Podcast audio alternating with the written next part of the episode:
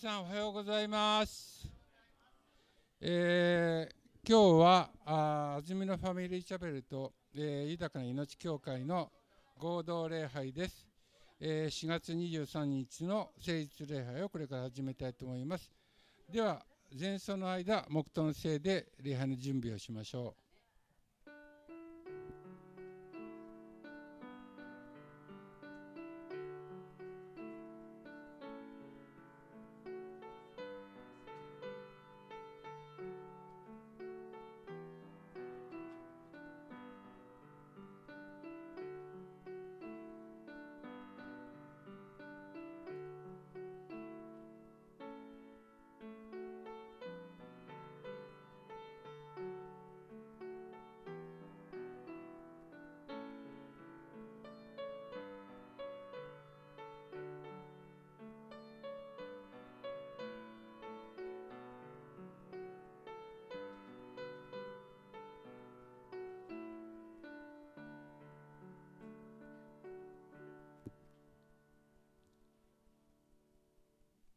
ではあ礼拝創始、えー皆さんと一緒に読みたいと思いますので声を合わせて、えーいきたいと思います。詩編の103編19節から22節まで。せーの。主は天にの王座を固く立てその王国はすべてを治める。主を褒めたたえよ。見つかりたちよ。御言葉の声に聞き従い御言葉を行う力のある勇士たちよ主を褒めたたえよ。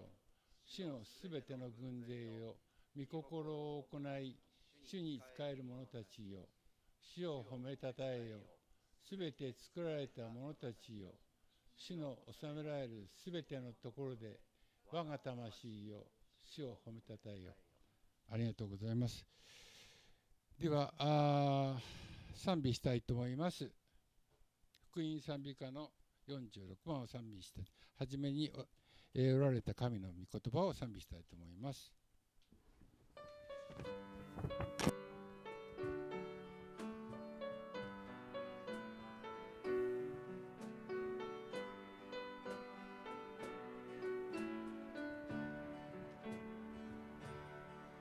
はじめ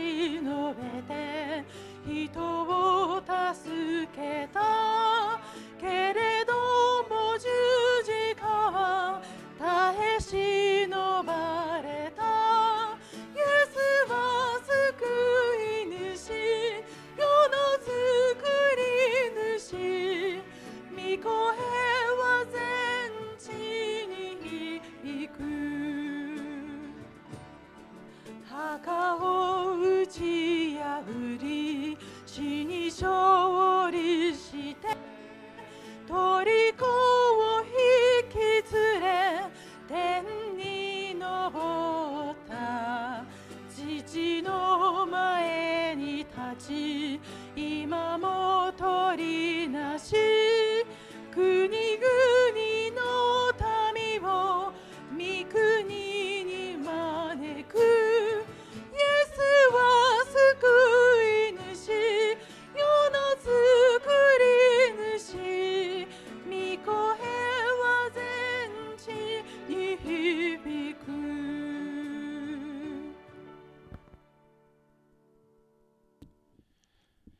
ではあ一言お祈りしたいと思いますので黙祷の姿勢でお願いいたします。愛する天のお父様今日も今日はジャンさんを通して御言葉を与えてくださることを感謝いたします。御言葉の真理に、えー、従って忠実に生きたいと思います。私たちの心を探り精霊の光で照らしてください。私たちの思いが主に喜ばれるものとなりますようにして導いてください。この1週間の歩みまた本日の礼拝が守られますように御心がなるように全世界の兄弟姉妹たちの賛美を受け取ってください。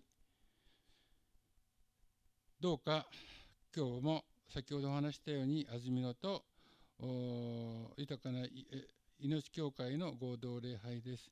どうか2つの教会も祝してください。これらの感謝と願いを主イエスキリストの皆を通してお祈りいたします。アーメンではあ子どもたちはあ前に来てやるのかな？今日はやんない ?OK。あ、福井さんいないからね。はい。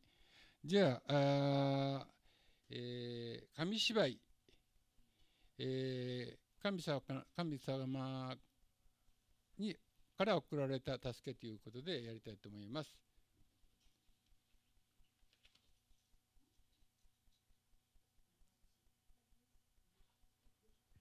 えっ、と中村姉妹の今日はあのオンラインじゃなくて生の声でやりますのでお願いします。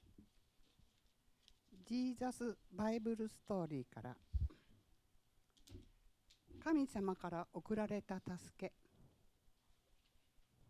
ペンテコステ人の働き1章から5章ヨハネの福音書15章からイエス様の弟子たちはその仲間たちはある家の2階にひしめき合って息を潜めていた。外は明るい気持ちのいい日なのに窓から窓の戸は固く閉められている。ドアには鍵がかかっている。エルサレムで待っていなさい。そうイエス様はみんなに言われた。必ず神様の力があなたたちに送られてくるから待っていなさい。それは精霊と呼ばれる神様からの特別な贈り物なのですからね。だからこうしてみんなはひたすら待っていた。でも本当のところ怖くて怖くてとにかく身を固くしていたかった。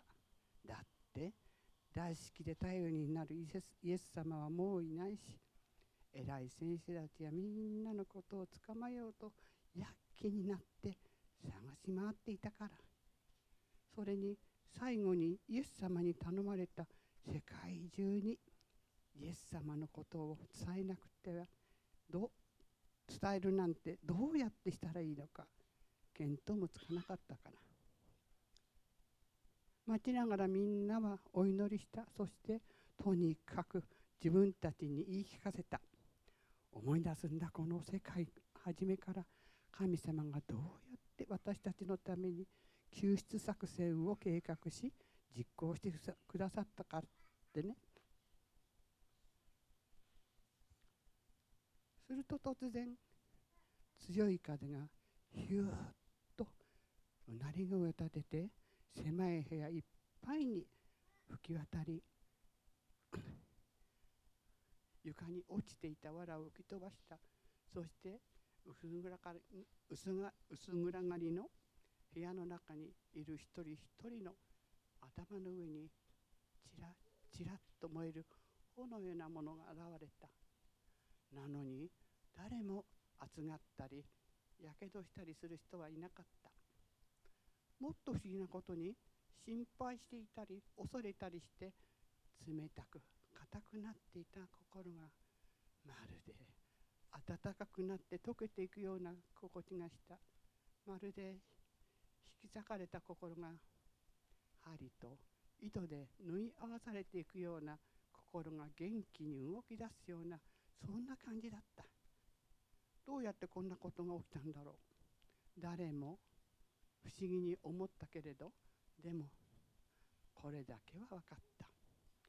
神様の力がみんなの心に眩しい光と光となって突き刺すように差し込んでイエス様ご自身がみんなの中におられるようになったということ。イエス様は目の前で天国に帰っていかれた。でもみんなの心の中にイエス様が入ってこられた今ほどイエス様を身近に感じたことはなかった。そしてこれからどんなものもみんなイエス様を引き離すことはできない。イエス様はいつもずっとそこにいるいるのだからみんなと一緒に。そしていつも愛しているよと言ってくださる。嘘を信じようと信じそうになる時毒を飲み込んでしまいそうな時弱ってしまう時神様の約束をいつも耳元でささやいてくださる。お前は私の子だよ。私の大事な愛する子だよ。っていう素晴らしい約束を。みんな本当の家に帰ってみんな本当の家に帰りたいなら私のところにおいで。私がいつもいつまでも一緒にいるよ。イエス様はそう言われた。本当に天国ははるか彼方の長い旅の果てにあるだけじゃなかった。すぐそこにそうみんなの心の中に芽生え始めていた。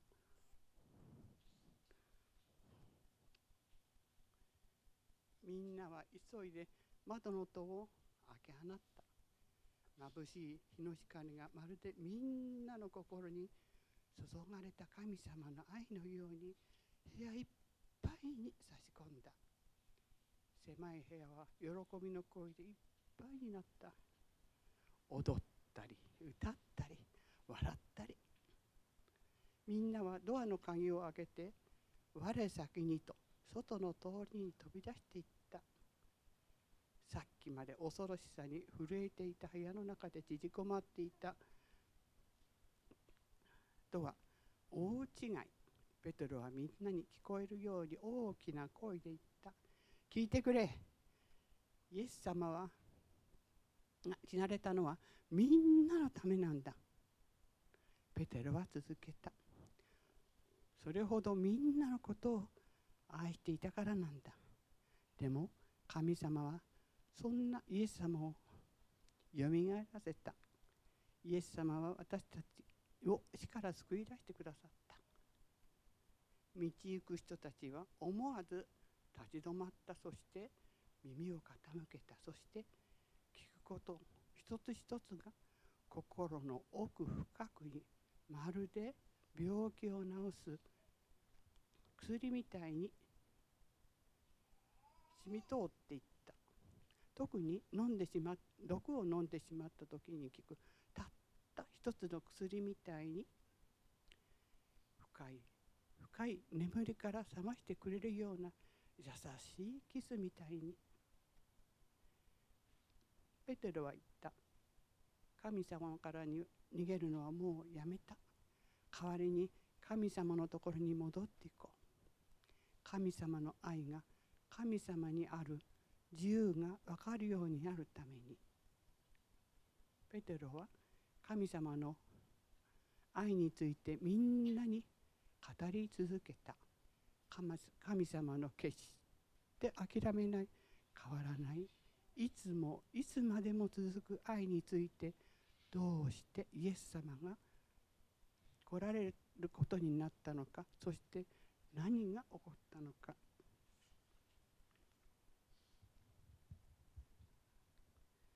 エルサレムエルサレムには遠い国から来ている人もたくさんいた。使っている言葉も違っているのになぜかペデロの熱心に話す姿に心を奪われた。耳を傾けするとなんと不思議なことにペテロのペテロが何を言ってるのか自分の国の言葉で聞こえてきた。こうしてたくさんの人がイエス様のことを信じるようになった。そしてその素晴らしい知らせが人から人へとたちまち広がった。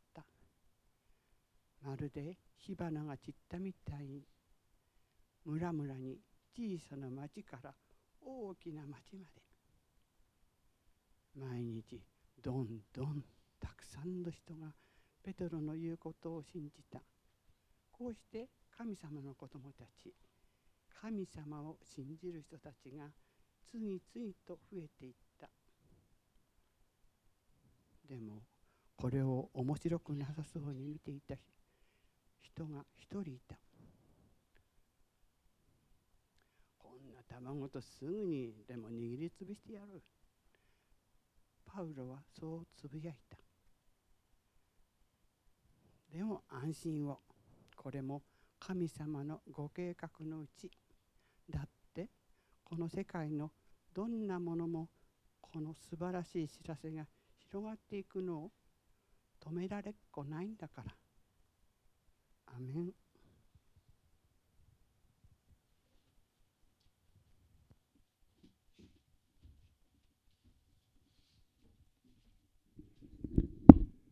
ン中村姉妹ありがとうございました。ではあ購読文を購読したいと思います。本日の購読の箇所は第2コリント5章の17節から21節、えー、これもそんなに長くないんで皆さんと一緒にですね、えー、読みたいと思います、えー、第2コリント5章17節から21節せーの誰でもキリストにうちにあるならその人は新しく作られたものです。古いものは過ぎ去って、見よ、すべてが新しくなりました。これらの言葉、すべて神から出ているのです。神はキリストによって私たちをご自分と和解させ、また和解の務めを私たちに与えてくださいました。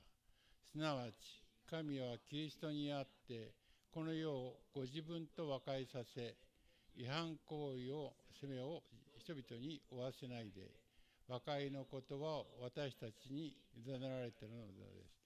こういうわけで私たちはキリストの施設なのです。ちょうど神が私たちを通して懇願しておられるようです。私たちはキリストに触ってあなた方に願います。神の和解を受け入れなさい。神は罪を知らない方を私たちの代わりに罪とされました。それは私たちがこの方にあって神の義となるためです。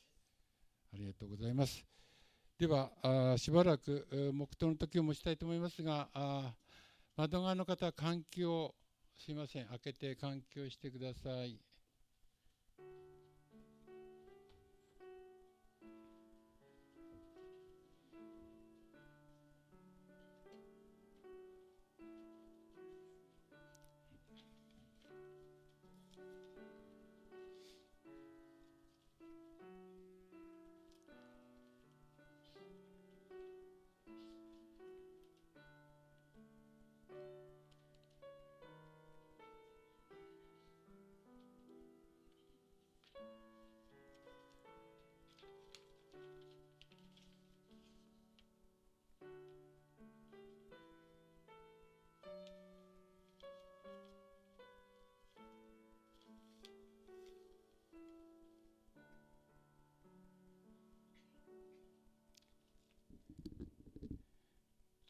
では黙祷をそこまでして、えー、いただいて、えー、本日のメッセージの箇所を創世記、えー、14章17節から24節までを朗読したいと思います。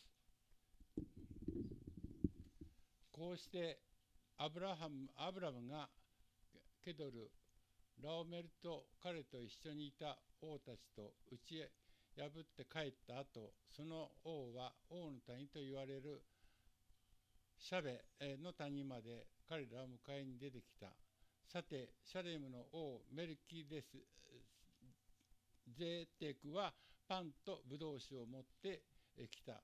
彼は糸高き神の祭司であった。彼はアブラムを祝福していった。祝福を受けよ、アブラム。天と地を作られた方、糸高き神より、あなたの天に、あなたの手にあなたの敵を渡された。糸高き方に誉れあれ。あなたの手にあなたの敵を渡されたいと高き神に誉れあれ。アブラムはすべてのものの10分の1を彼に与えた。ソドムの王はアブラムに言った。人々は私に返し、財産はあなたが取ってください。しかし、アブラムはソドムの王に言った。私は天と地を作られた方、糸高き方、主に誓う。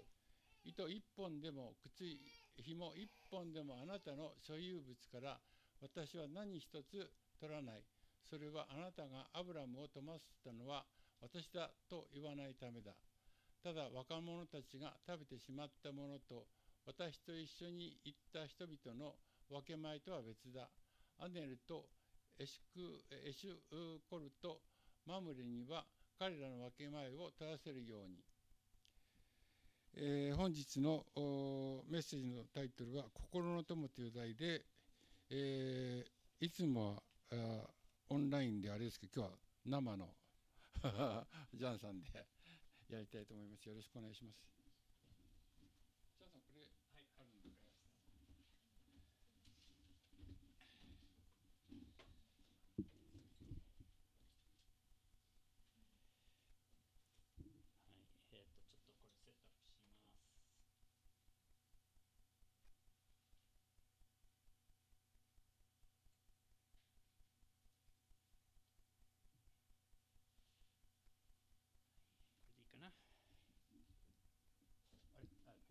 はい、よかったです。あ、ちょっと待ってください。これを、うん、やるんですね。つけてある。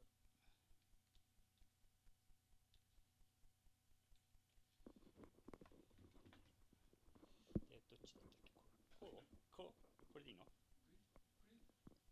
これ？えどここれ ?OK? あまり慣れてません。はい、うん、さもうね、だいぶ。こうやって年を感じます。これでついていけない。今日、あのジョーさんに電話して、どうやってこれ接続するの？って聞いたんですけど、彼はもうずっとやってるのに分かってるはずなのにね、えー、何もしなくてもいいんだよっていうことで。はい。皆さんおはようございます。久しぶりですね。こうやって一緒に礼拝できること。それ妻、えー、メイガンもどっかにいるはずです。はい。まあ、来て、すごく嬉しいです。あまあ、この部屋にいます。えー、本当にあの一緒に礼拝守れること本当に感謝しています。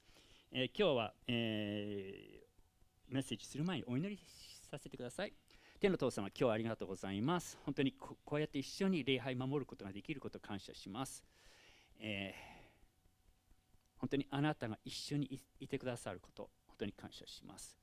先ほどの中村姉妹が読んだ聖書の話、聞きながら本当に、えーあなたが超自然的にそういう多くのたくさんの肌の色の違いのある人たち言葉が違う人たちが、えー、あなたに会ってイエス様を信じることによって一つになったということをすごく感謝します、えー、私たちがその一つになったことの中で私たちはこうやって集められて御言葉を開くことができることを感謝します。どうかこの時間を祝福してください。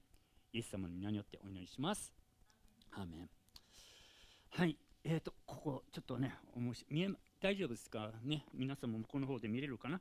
えっ、ー、と、ちょっと左の、これ皆さんの方で左側ですけど、ピーターです。えっ、ー、と、もうね、大学1年生、今週、今週で終わりです。で、えー、もう1年も早いですねっていう感じで、で髪髪の毛もすごい伸びてて、日本に来るときには1100円で切れるからっていうことでこっち待ってるらしいです。いや安くあの松東京の1100円なんですよね。安いですね。はい。まあそれであとこっちの復活のねあの際のケーキタイミングがね毎回、まあ、作るんですけど今回ちょっと、えー、簡単にしたっていうことであのでもちょっと素敵ですね。えー、と未信者の、まあ、こういう会議っていうか会っての時にこうやって紹介したりイエス様の活？この前家族で家族で家でそのお祝いすることができました。すごく良かったです。今日は、えーその創世記の14章の17節。私ちょっとこれ大丈夫かな？これ見えるのかな？向こうの方で。こうやってこうやってやった方がいい。はい。それでいいですか？はい。では今日の箇所はちょっと復習として、えー創世記12章から私たちはこうやってやってきました。覚えてますか？初めの方。そのアブラハムが、えー御言葉を、えー神様の言葉を聞いてどうなったかっていうと彼はちょっとこれ読みたいですね。あ一緒に読みましょう。いいですか？えっ、とはい主はアブラハムはい。主はアブラハムに言われた。あなたはあなたの土地、あなたの親族、あなたの父の家を離れて、私が示す地へ行きなさい。そうすれば私はあなたを大いなる国民とし、あなたを祝福し、あなたの名を大いなるものとする。あなたを祝福となります。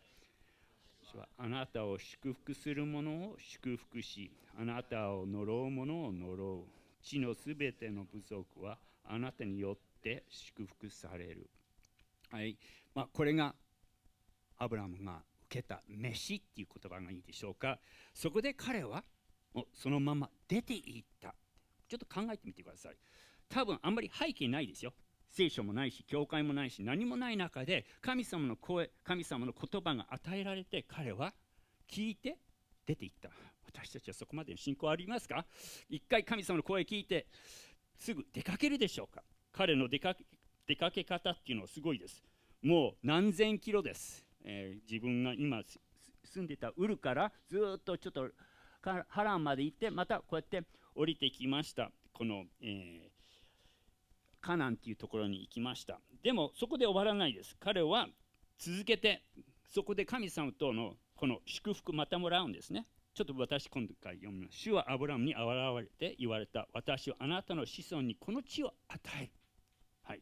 それを聞いた彼は何をしたかというと、彼はこの祭壇を築いた。彼の応答、神様の声を聞いてまた応答したんですね。祭壇を築きました。神様を呼び求めたというところをちょっと赤くしました。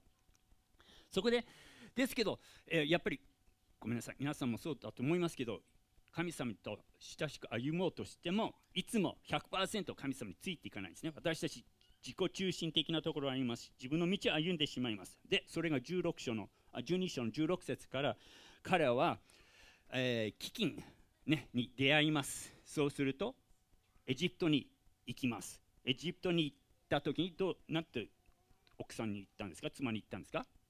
私の妹だと。嘘ついちゃうんですね。それでファラオがちょっと彼女これ6070代で気に入っちゃうっていうのは素晴らしいなっていうかねどんな美人だったんだろうなとかね思いますけどそれをファラオが気に入った。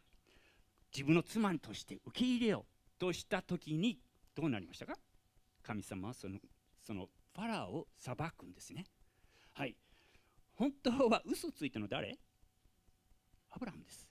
ですけどアブラハムを神様がそこで彼を裁く、まあ、本当のこと言うと彼はすごいすごく衝撃であったと思います。けどどうなったかというそのエジプトから追い出されちゃう。追放されてしまいます、ちょっと面白いんですけど追放されたものとして何にも持って帰れないはずです。追放されたまあねこれ国から追放された自分がたくさん持った富を持って帰ることはあまりないと思います。でも面白いんですよ。13章を見ますと彼は非常に富んだということになります。神様の、まあ、豊かな祝福がありました。でここでまた彼は祭壇を築く応答です。神様の祝福を受けてまた神様にこう読み求めますはい13章のに入っていきますとその続けていきますと今度彼はロト覚えてますか？ロトと、まあ、すごいそのあ所有したものとその場所がこうやって合わないんですよ。もう喧嘩するようになります。そうすると彼は喧嘩したくない。はい、ロト、好きなところ選びなさい。私はもし右行けば私は右行けば私は左に行きますみたいな感じで彼らはどっち選んでもいいよ。でそうした時にロトはソドムの方を選びます。ちょっと目に見るとあいいところだなっていうところを選びます。はい神様はそこで彼にこういう言葉をまた与えるんですね。さあ目を上げてあなたがいる。その場所から北南東西を見渡しなさい。私はあなたが見渡しているこの地をすべてあなたにそしてあなたの子孫に永久に与えることだ。だから神様はまた言葉を与えます。そして彼はそこで祭壇をまた築きます。私が言いたいのは御言葉を聞いたアブラハムはそのいつも応答するんですよ。応答がついている。で私はねちょっとこれ学んでてっていうか考えさせられたこと。私は御言葉こうやって読みます。聖書を読みます。御言葉こうやってメッセメッセージ聞きます。私の応答はどういう応答かな。もう慣れちゃうのかな。あまり応答しないのでしょうか。でも彼は応答それがこれ本当のこと言うとそれが信仰の旅です。はい。私とどういう関係あるのっていうところでヘブル11章ではさて信仰は望んでいることを保証し目に見えないものを確信させるものです。昔の人たちはこの信仰によって称賛されました。はい。アブラムは神様の言葉を聞いて神様とのその出会ったことで彼は応答した。それを神様が称賛します、はい、6節。ちょっとこれ一緒に読んでほしいです。はい。信仰がなくては。はい。一緒に。信仰がなければ私喜ばれることができません。神に近づく。神がおられること。神がご自分を思って。ものに報いてくださる方々。信じなければならないです。その通りです。神様をに信頼すること。神様はそれで報いてくださるっていうんですね。はい信仰は神の言葉のできた旅です。信仰っていうのはね神様の言葉を聞いてはい私はそれに従いますっていうのが私はクリスチャンとしてキリスト者としての旅だと思います。では今日のお話まあごめんなさい。前回のお話覚えてますか？はい。この東の方たちがいます。これは東の連合軍 4, 4つの王様がいます。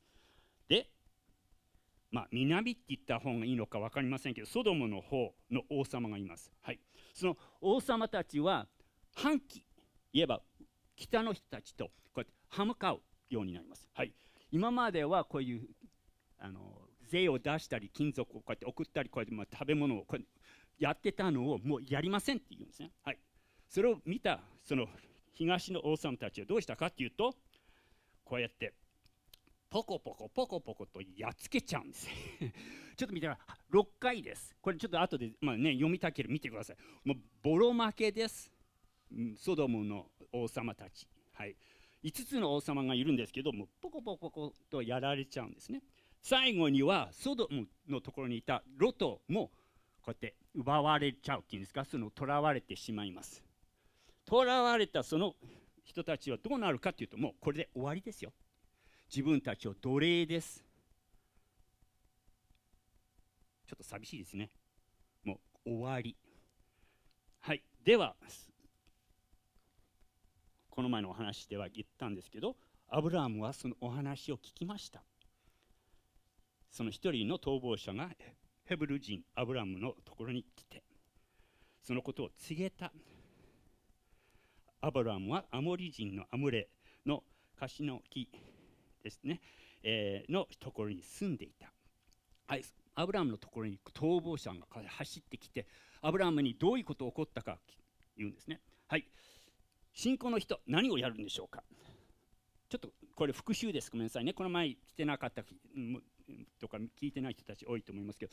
ちょっと考えてください。彼は少なくとも75歳以上です。多分80もしかしたら90代ですよ。はい。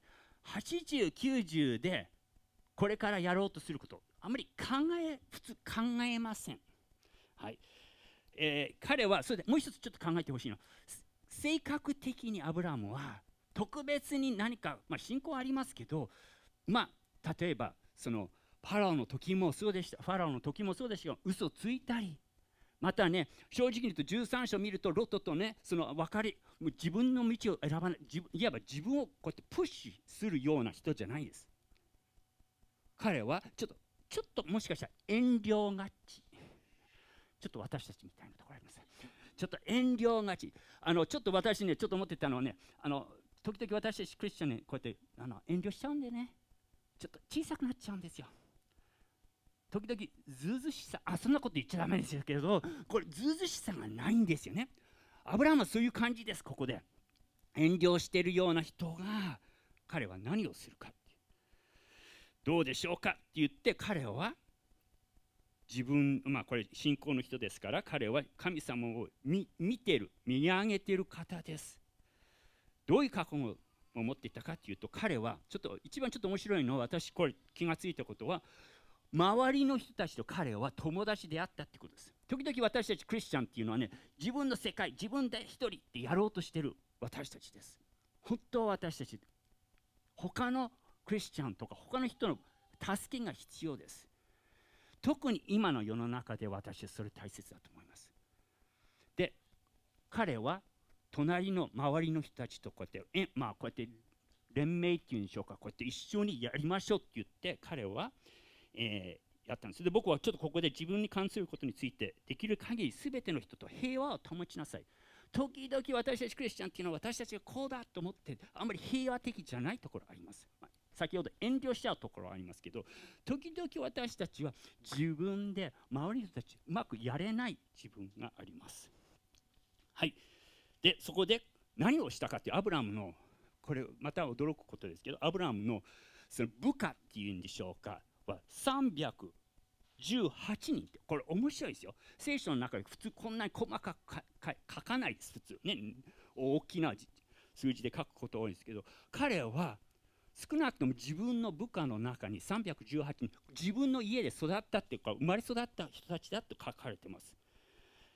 はい、彼らは訓練されていたっていうんです。で、私ちょっとここで教えられたことは、私たち、この教会、私たち一人一人、どのような霊的な訓練を受けているでしょうか、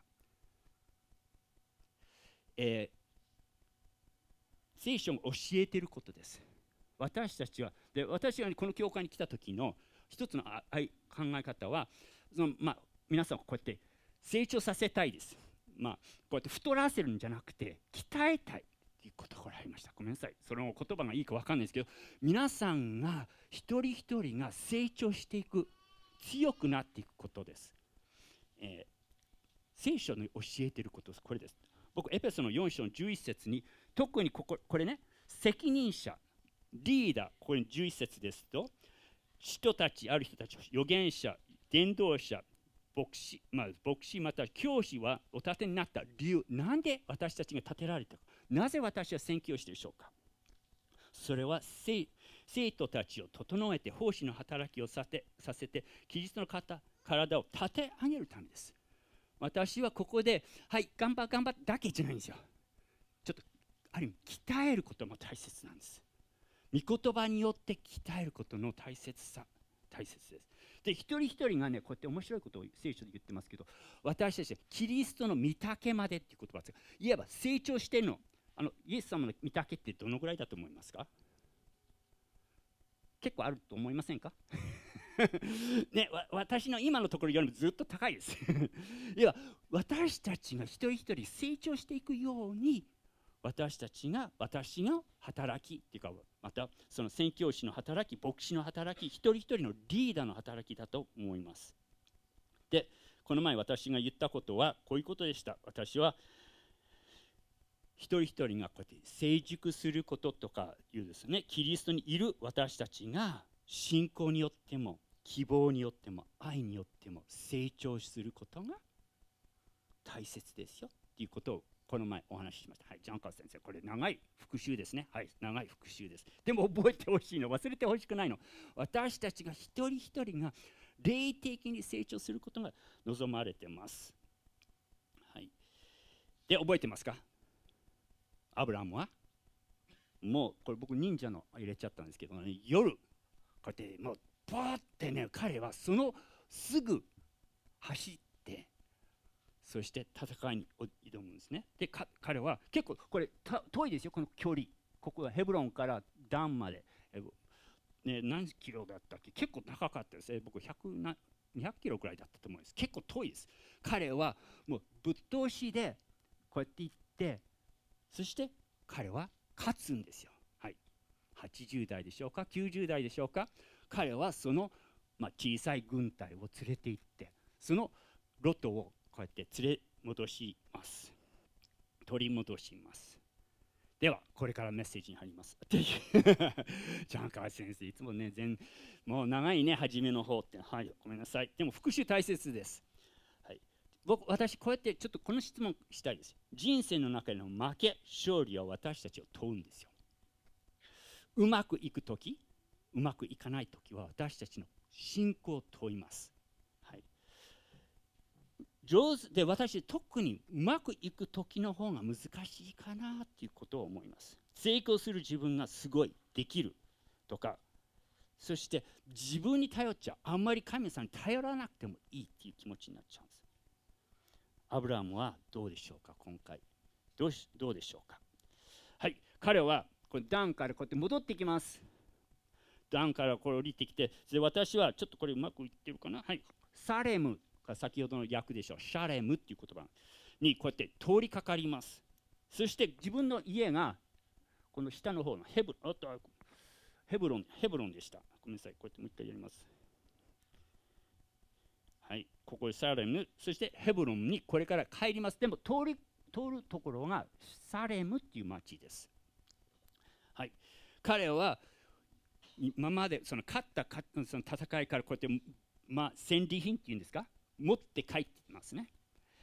勝ってる人ですではちょっとそのことをちょっと考えていきたいんですけど信仰の人の信仰の一つ目はこれはアブラムはがケドルララオメルがと彼に味方する王たちを打ち破ったって戻ってきた時、はい、何をしたかというと、はい、彼はソドムの王シャベの谷すなわち王の民まで彼を迎えに来た、はい、彼はど、まあ、こうやってこうやって帰ってくるんですね、えー、この下の方がサドソドムです。ちょっとこれうまくいく、はい、ソドムの王が迎えにロトとアブラハムを迎えに来るんです。どこで向かってる迎え入れてるかというとサレムっていう町の外です。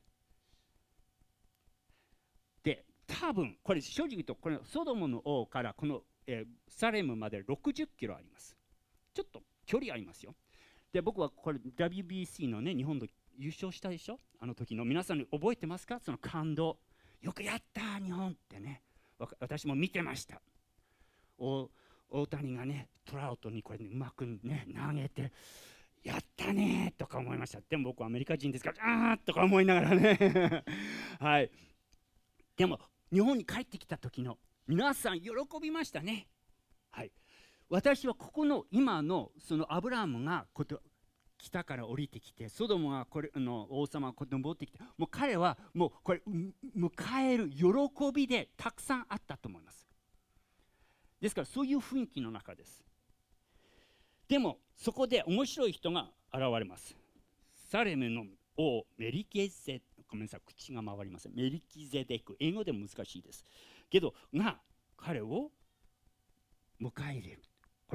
どういう人かっていうことをちょっと見たいですけどこの人は誰？旧約聖書で面白いんですよ。この人が今の話は、まあ、紀元前2000年です。あ今から4000年前の話です。今のメリキゼテクのこの話がね。でもこの箇所です。でもまた1000年経ったらダビデ王が詩篇の110編の4節にまた彼の名前を出します。そして新約聖書では今度またヘブル書を見ますとまた名前が出てきます。この1000年ごと出てくるような人です。えどうしてこの人出てくるの？で本当これこの人すごくねまあサレムっていう町ですからサレムってどこかなっていうところですけどそのサレムの町に彼は出てきその来た人です。であと聖書の中出てこない人です。で私はちょっとこれでも面白いことはここで彼の名はまず義の王サレムの王平和の王っていう名前です。だからちょっと普通聖書をこうやって説明しません。この王様ソドムの王様そうやって言いません。で私ちょっと考えてるんですね。あのすぐそこに中田家ってありますよね。中田県にこれ何だったっけこの言葉。せせまあ関所じゃなくてこういうあこれかな。うまくいくかな。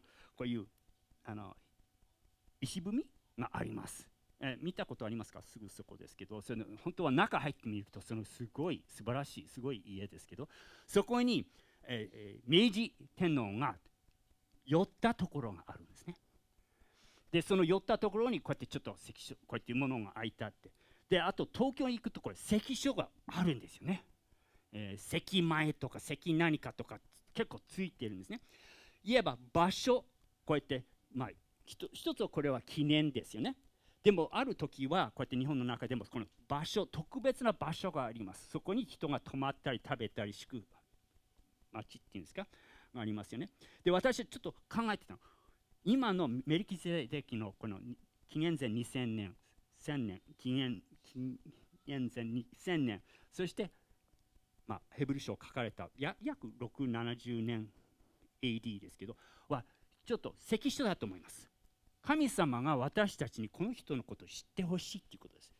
はい、でこの人はどういう人かっていうとちょっとこれから見ていきますけど彼はエブスまたはサレムっていうところかじゃないかなっていうここです。えっともう一回ちょっとあそこに出てますけどサレムってありますよね。それが今のエルサレムじゃないかじゃまあ、です。ね、そこに彼らは寄ります。通っていきます。こもう一回この絵を見てください。この、えー下からロトとと戻るアブラハムですね。これ北から来てます。ソドムのこっちから来てます。はい、そこでメルキゼデックがブドウ酒を持ってとパンを持ってきて彼と会うんです。ではちょっとバックしてほしいです。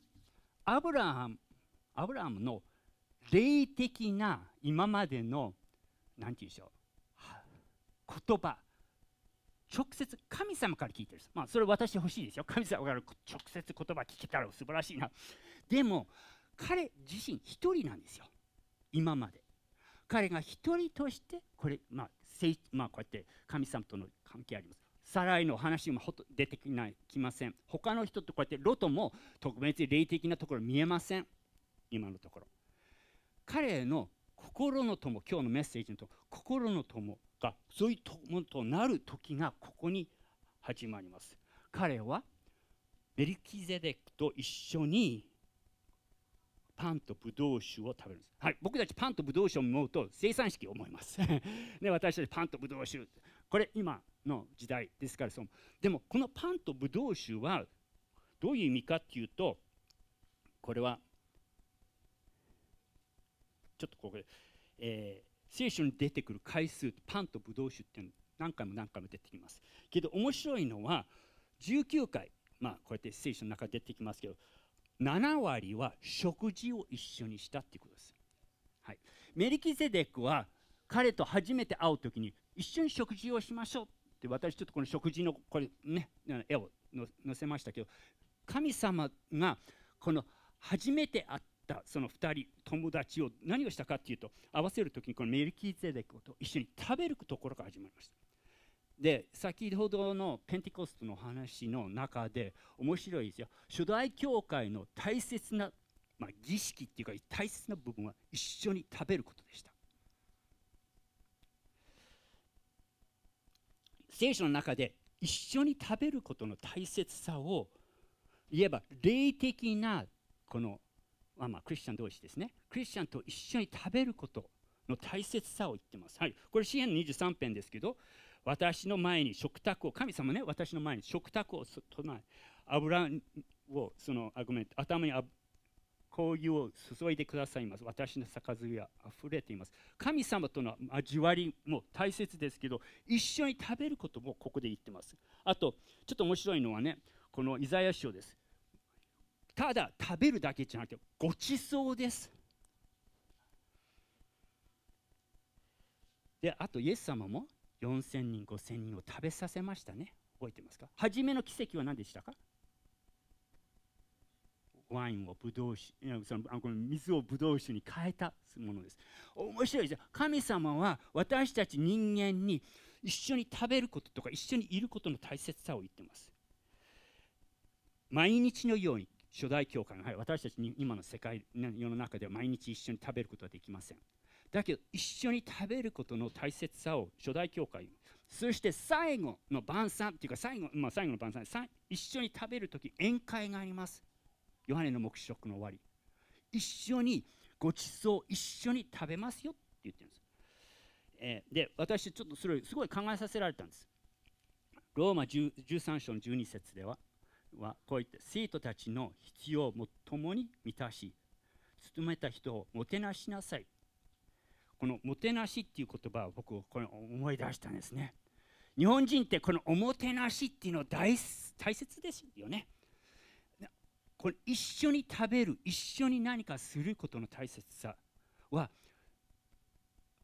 メリキゼデクとアブラハムが一緒にしたんです。一緒に物事をこれ食べたんです。メリキゼデクでもそれが大切だ一番大切なポイントではない。彼は王でありながら指導者でありでも祭司であった。神と人の間のものでした。で本当の今日のポイントはこれです。それをどのように行いましたか？そして私たちそれから何を学べますか？はい彼は祭司で彼は糸高きの神の祭司であった。彼はアブラムを祝福していた。今までに祝福は誰をしてましたか？神様です。神様からアブラムに祝福を与えた。祝福祝福って。でも初めてこれは人が彼を祝福しているんですね。はい。アブラムに祝福あれ。糸高き神。天と地を作られた方よ。糸高き方に。誉れあれ。あなたの敵をあなたの手に渡された方に。これ面白いことがもう一つ祝福が彼の、まあ、口から出てきますね、えー、聖書の中でその、まあ、誉れっていう言葉を使いますけどもう一つの言葉は祝福なんですよ。私たちを神様を賛美するっていうのは神様に祝福を与えることもあります。けど神様からいただくものもあります。また私たち互いに祝福することができます、はい、ここにアブラハムに祝福あり糸高き神天と地を作られた方よりってこの一つちょっとすごく面白いことです。はい。神様の糸高き方の神の代表であるこのエルキゼデク。彼は祝福を与える人器でした。誰を信じて従っているか思い出させる方です、はい、アブラハムに祝福あり糸高き神神と天と地を作られた方より糸高き神に誉れあれあなたを敵から敵をあなたの手に渡された方いえば私がこの今あるものは神様からいただいたんですよ。これはメルキゼデクがアブラムに思い出させてるんですね。賛美する方です。誰が本当に勝利をもたらしたか思い出させる方です。はい。私たちはこれは毎日の生活でできると思います。一つ人を祝福する。まあね車の運転して東京ですと特に呪いたくなることがありますね。この誰かこうキュッと入ってきてあまあ、テミとちょっと昨日ちょっと話してたんですけど本当にそういうもうあっといや祝福を与えるもの、はい、でも祝福は誰から来る？糸高き方。神。この神が私たちにそうさせてくださったちょっと面白いのは天と地を作られた方より、はい、日本語の言葉この訳詞は作るというか想像する。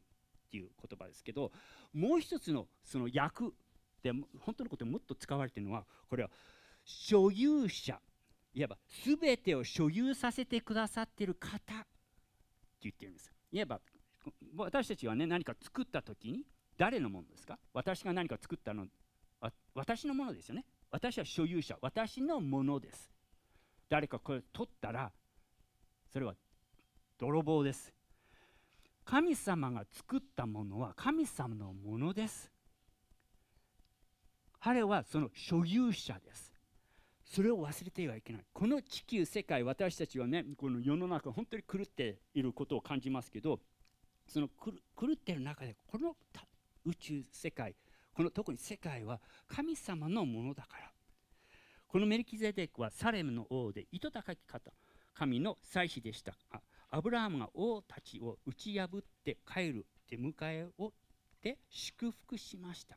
これヘブル書に書いてありますけど彼はそのまあいわば、えー器でした。私たちは周りの人たちにどういう影響を持っているでしょうか。私はすごく考えさせられました。私は祝福をもたらすものでしょうか。がその周りの人たちがそれを私と出会ってて祝福を受けてるんじゃなくて なんだか、はい、クリスチャンっておかしいな変だなと思うような生き方をしてるでしょうか、えー主よあなたの見業なんて多いことでしょう。あなたは知恵を持ってそれらを皆作られました。地はあなたのもので満ちています。この宇宙世界は神様のものです。私たちはその中で生きています。私たちが与えられたもの持っているものすべて主のからいただいたものです。はいこれでちょっと考えてほしいですけどジョン・パイパーって結構有名な牧師がいます、えー彼はこのデボーションでこんなことを言ってます主は再びあなたを反映させることを喜ばれる新明記の30章9節。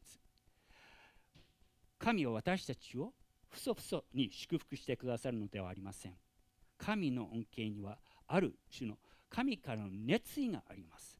私たちが神のもとに来るのは、ま、のを待つのではありません。私たちに良いことをするのは神の喜びであることです。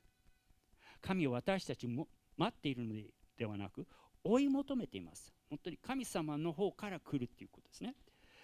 実際詩篇の23編6節この前は先ほど5節ですけど今度6節。誠に私の命の日の限り慈しみと恵みが私を覆ってくるでしょう。私はいつまでも主の家に住まいます。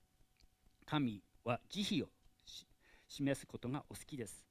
もう一度言います。神は憐れみを示すことが大好きお好きです。その民に善を施そうとするその願いにためらいや優柔不断ややかりそめの心はないのです。彼の怒りは安全装置。これね神様のこうやってね怒るのは神様簡単にしないよって言ってるんですね。安全装置によって解放されなければなりません。し彼の慈悲には敏感な引き上がりがあります。いわば神様の恵みとか慈悲はもうすぐあげたいっていうことです。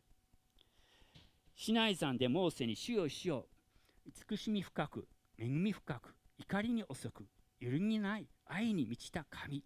言われたその意味である。神は決してイライラしたり怒りっぽい方ではありません。私たちすごい怒ってしまいますね。その怒りは決して単路的なものではありません。むしろその喜びを実現するために限りなくエネルギッシュで限りない熱意を持っておられるのです。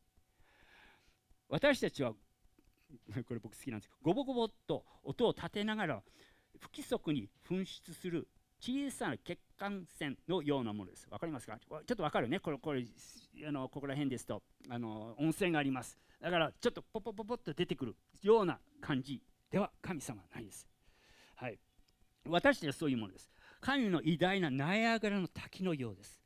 毎分18万6000トンの水が絶壁から流れ落ちているのを見て多分この勢いは毎年毎年続くはずはないと思うでしょう。でも続くのです。行ったことありますか？ナイアグラ。はい。ねすごいです、はい、神様は私たちに良いことをしてくださるのです。神は決して飽きることがないのです。彼の恵みのナイアグラは終わりがありません。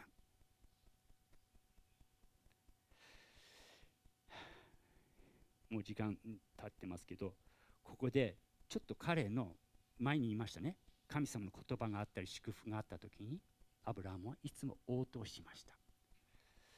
今回の応答は自分の持っている全てのものから彼は10分の1を分け与えます。分けます。はい。私この映画が好きだったんですよ。これこれちょっと分かります？か献金のあれを回しててこんな顔ちょっと暗い顔してる皆さんですね。なんで？どうして？っていう顔ですね。はい。で私たちはちょっとそういう時ありますね。お金どうしようっていう感じ。あの、まあ、ちょっとこれ全部読みませんけど神様はマラカマラッキの章ではあなたたちはちょっとふそふそとかねちょっとああんまりいわば心よく献金してない。あなたたちはもうこれまあ先ほどのごほごほってあったっけ？ちょっとだけやってる。でも神様は10分の1の奉納物に置いてで置いててあなた方は、えー、甚だしく呪われている。あなた方は私のものを盗んでいる。この民のすべてが盗んでいる、はい、これちょっと厳しいです10分の1のことごと奉納物に携えてきて私の家の食物とせよ。こうして私を試してみよう。私これこの言葉すごく考えさせられています。万軍の主は言われる。私があなた方のために天の窓を開きあふれるばかりに祝福をあなた方に注ぐかどうか。先ほどアブラハムが勝ちました。たくさんあります。正直に言うと彼が勝った首相ですから全部彼のものです。ですけど彼はメルキゼデクを通して全てのものは自分のものじゃない。神様が与えたものだっていうこと分かります。彼は何をしたかというと自分のものの10分の1を捧げます。献金の一つのテストです。11は心の覚悟を試されるものです。ただ正しいことをするのではありません。正しいことを正しい理由のために行うことです。それは無視で誠実な神への感謝と愛の表現です。アブラムは信仰によって神様をはいあなたは私こんなに与えてくださいました。それを私応答します。メリキゼデクになります。でこれはどういう意味か後でも見たければヘブル書を読んでみてください。これはすごい意味があります。あのメリキゼデクはイエス様のと同じようなものだっていうことを言ってます。いわばメリキゼデクはあの、まあ、これちょっと時間ないので説明できませんけどでも本当にその神様に献金していると同じだったんですね。主に献金していると同じことでした。心精一杯捧げました、えー、私は 10%10 分の1っていう10%とねちょっとよく分かんないところあります、えー、でもこう大学のテーミとちょっと話してたんですけどあの私大学に1年生だったと思います。正直お金がない私でした。月に親から100ドル、1万円って言いましょうね。1万円をこうやってもらいもらっててあと自分で稼いで自分でやらないとダメでした。だから大学の全部払わないとダメでした。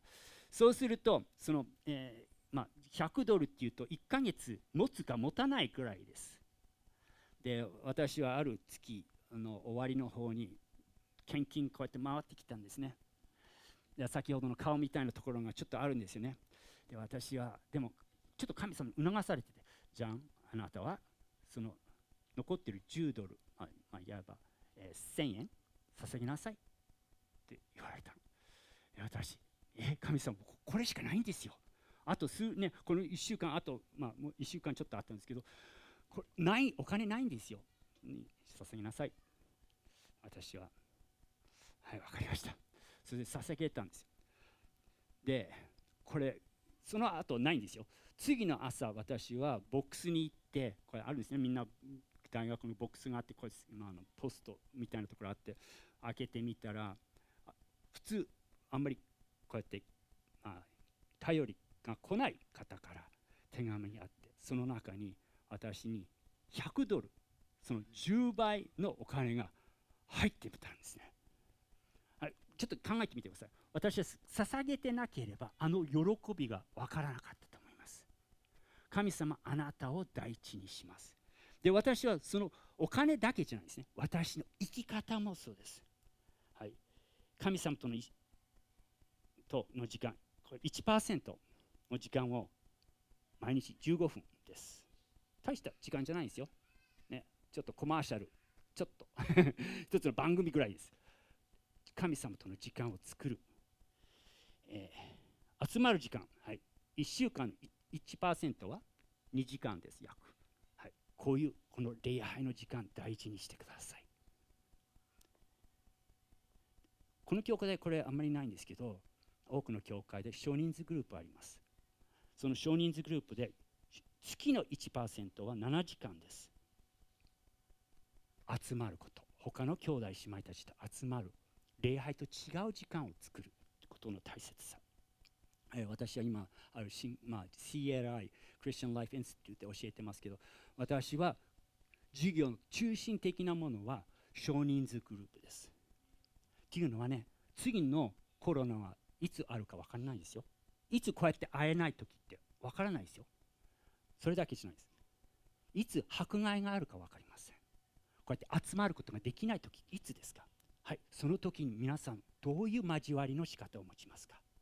ズームもできます。けどズームごめんなさい。交わりがあまりできません。私たちは互いの一緒の時間が大切。だからこの僕は少人数グループものすごく大切だと思う。皆さんの少人数グループってありますか？はい。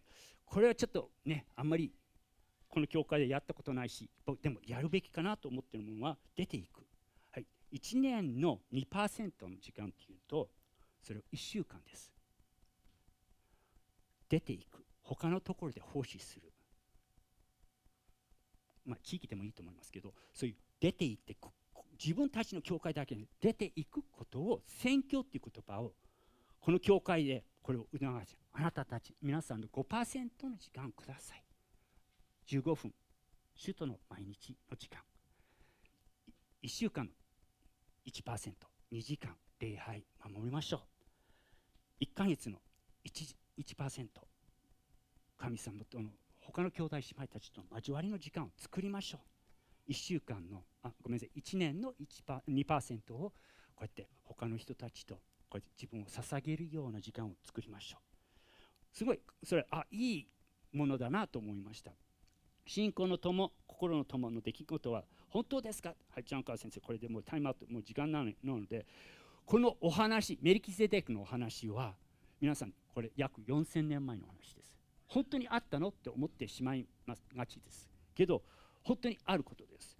皆さんねイスラエルとかレバノンとかヨルダンとかパレスチナの中に約これは、10万平方キロメートルがあります。で3万5千の遺跡があります。多いですね。えっ、と長野県は1万3000平方キロメートルです。それをの中に、まあ、約3万5千の遺跡ってありありますか？ないですよね。すごいです。たくさんです。でそこで何があるかというとそれで人口もすごい増えてます。えっと数年前48年ですと80万人が住んでいたのを今900万人が住んでます。すごい人口が増えてます。そうすると皆さんがすぐごめんなさいちょっとうまくできるかな。皆さんが住んでるその下には遺跡があるっていうことです。エルサレムだけじゃなくてあっちこっちちょっと住んでるところにこれ遺跡がたくさんあります。でその遺跡の一つが最近見つかりました。このねソロモンが作ったこの神殿がここにありますけどこのちょっとそれでダビデの町がここにあります、はい、これエルサレムのちょっと知ってる人は分かりますけどそしてここに興味深い神殿があります。でこれは最近見つかったもので2000年 BC のものです。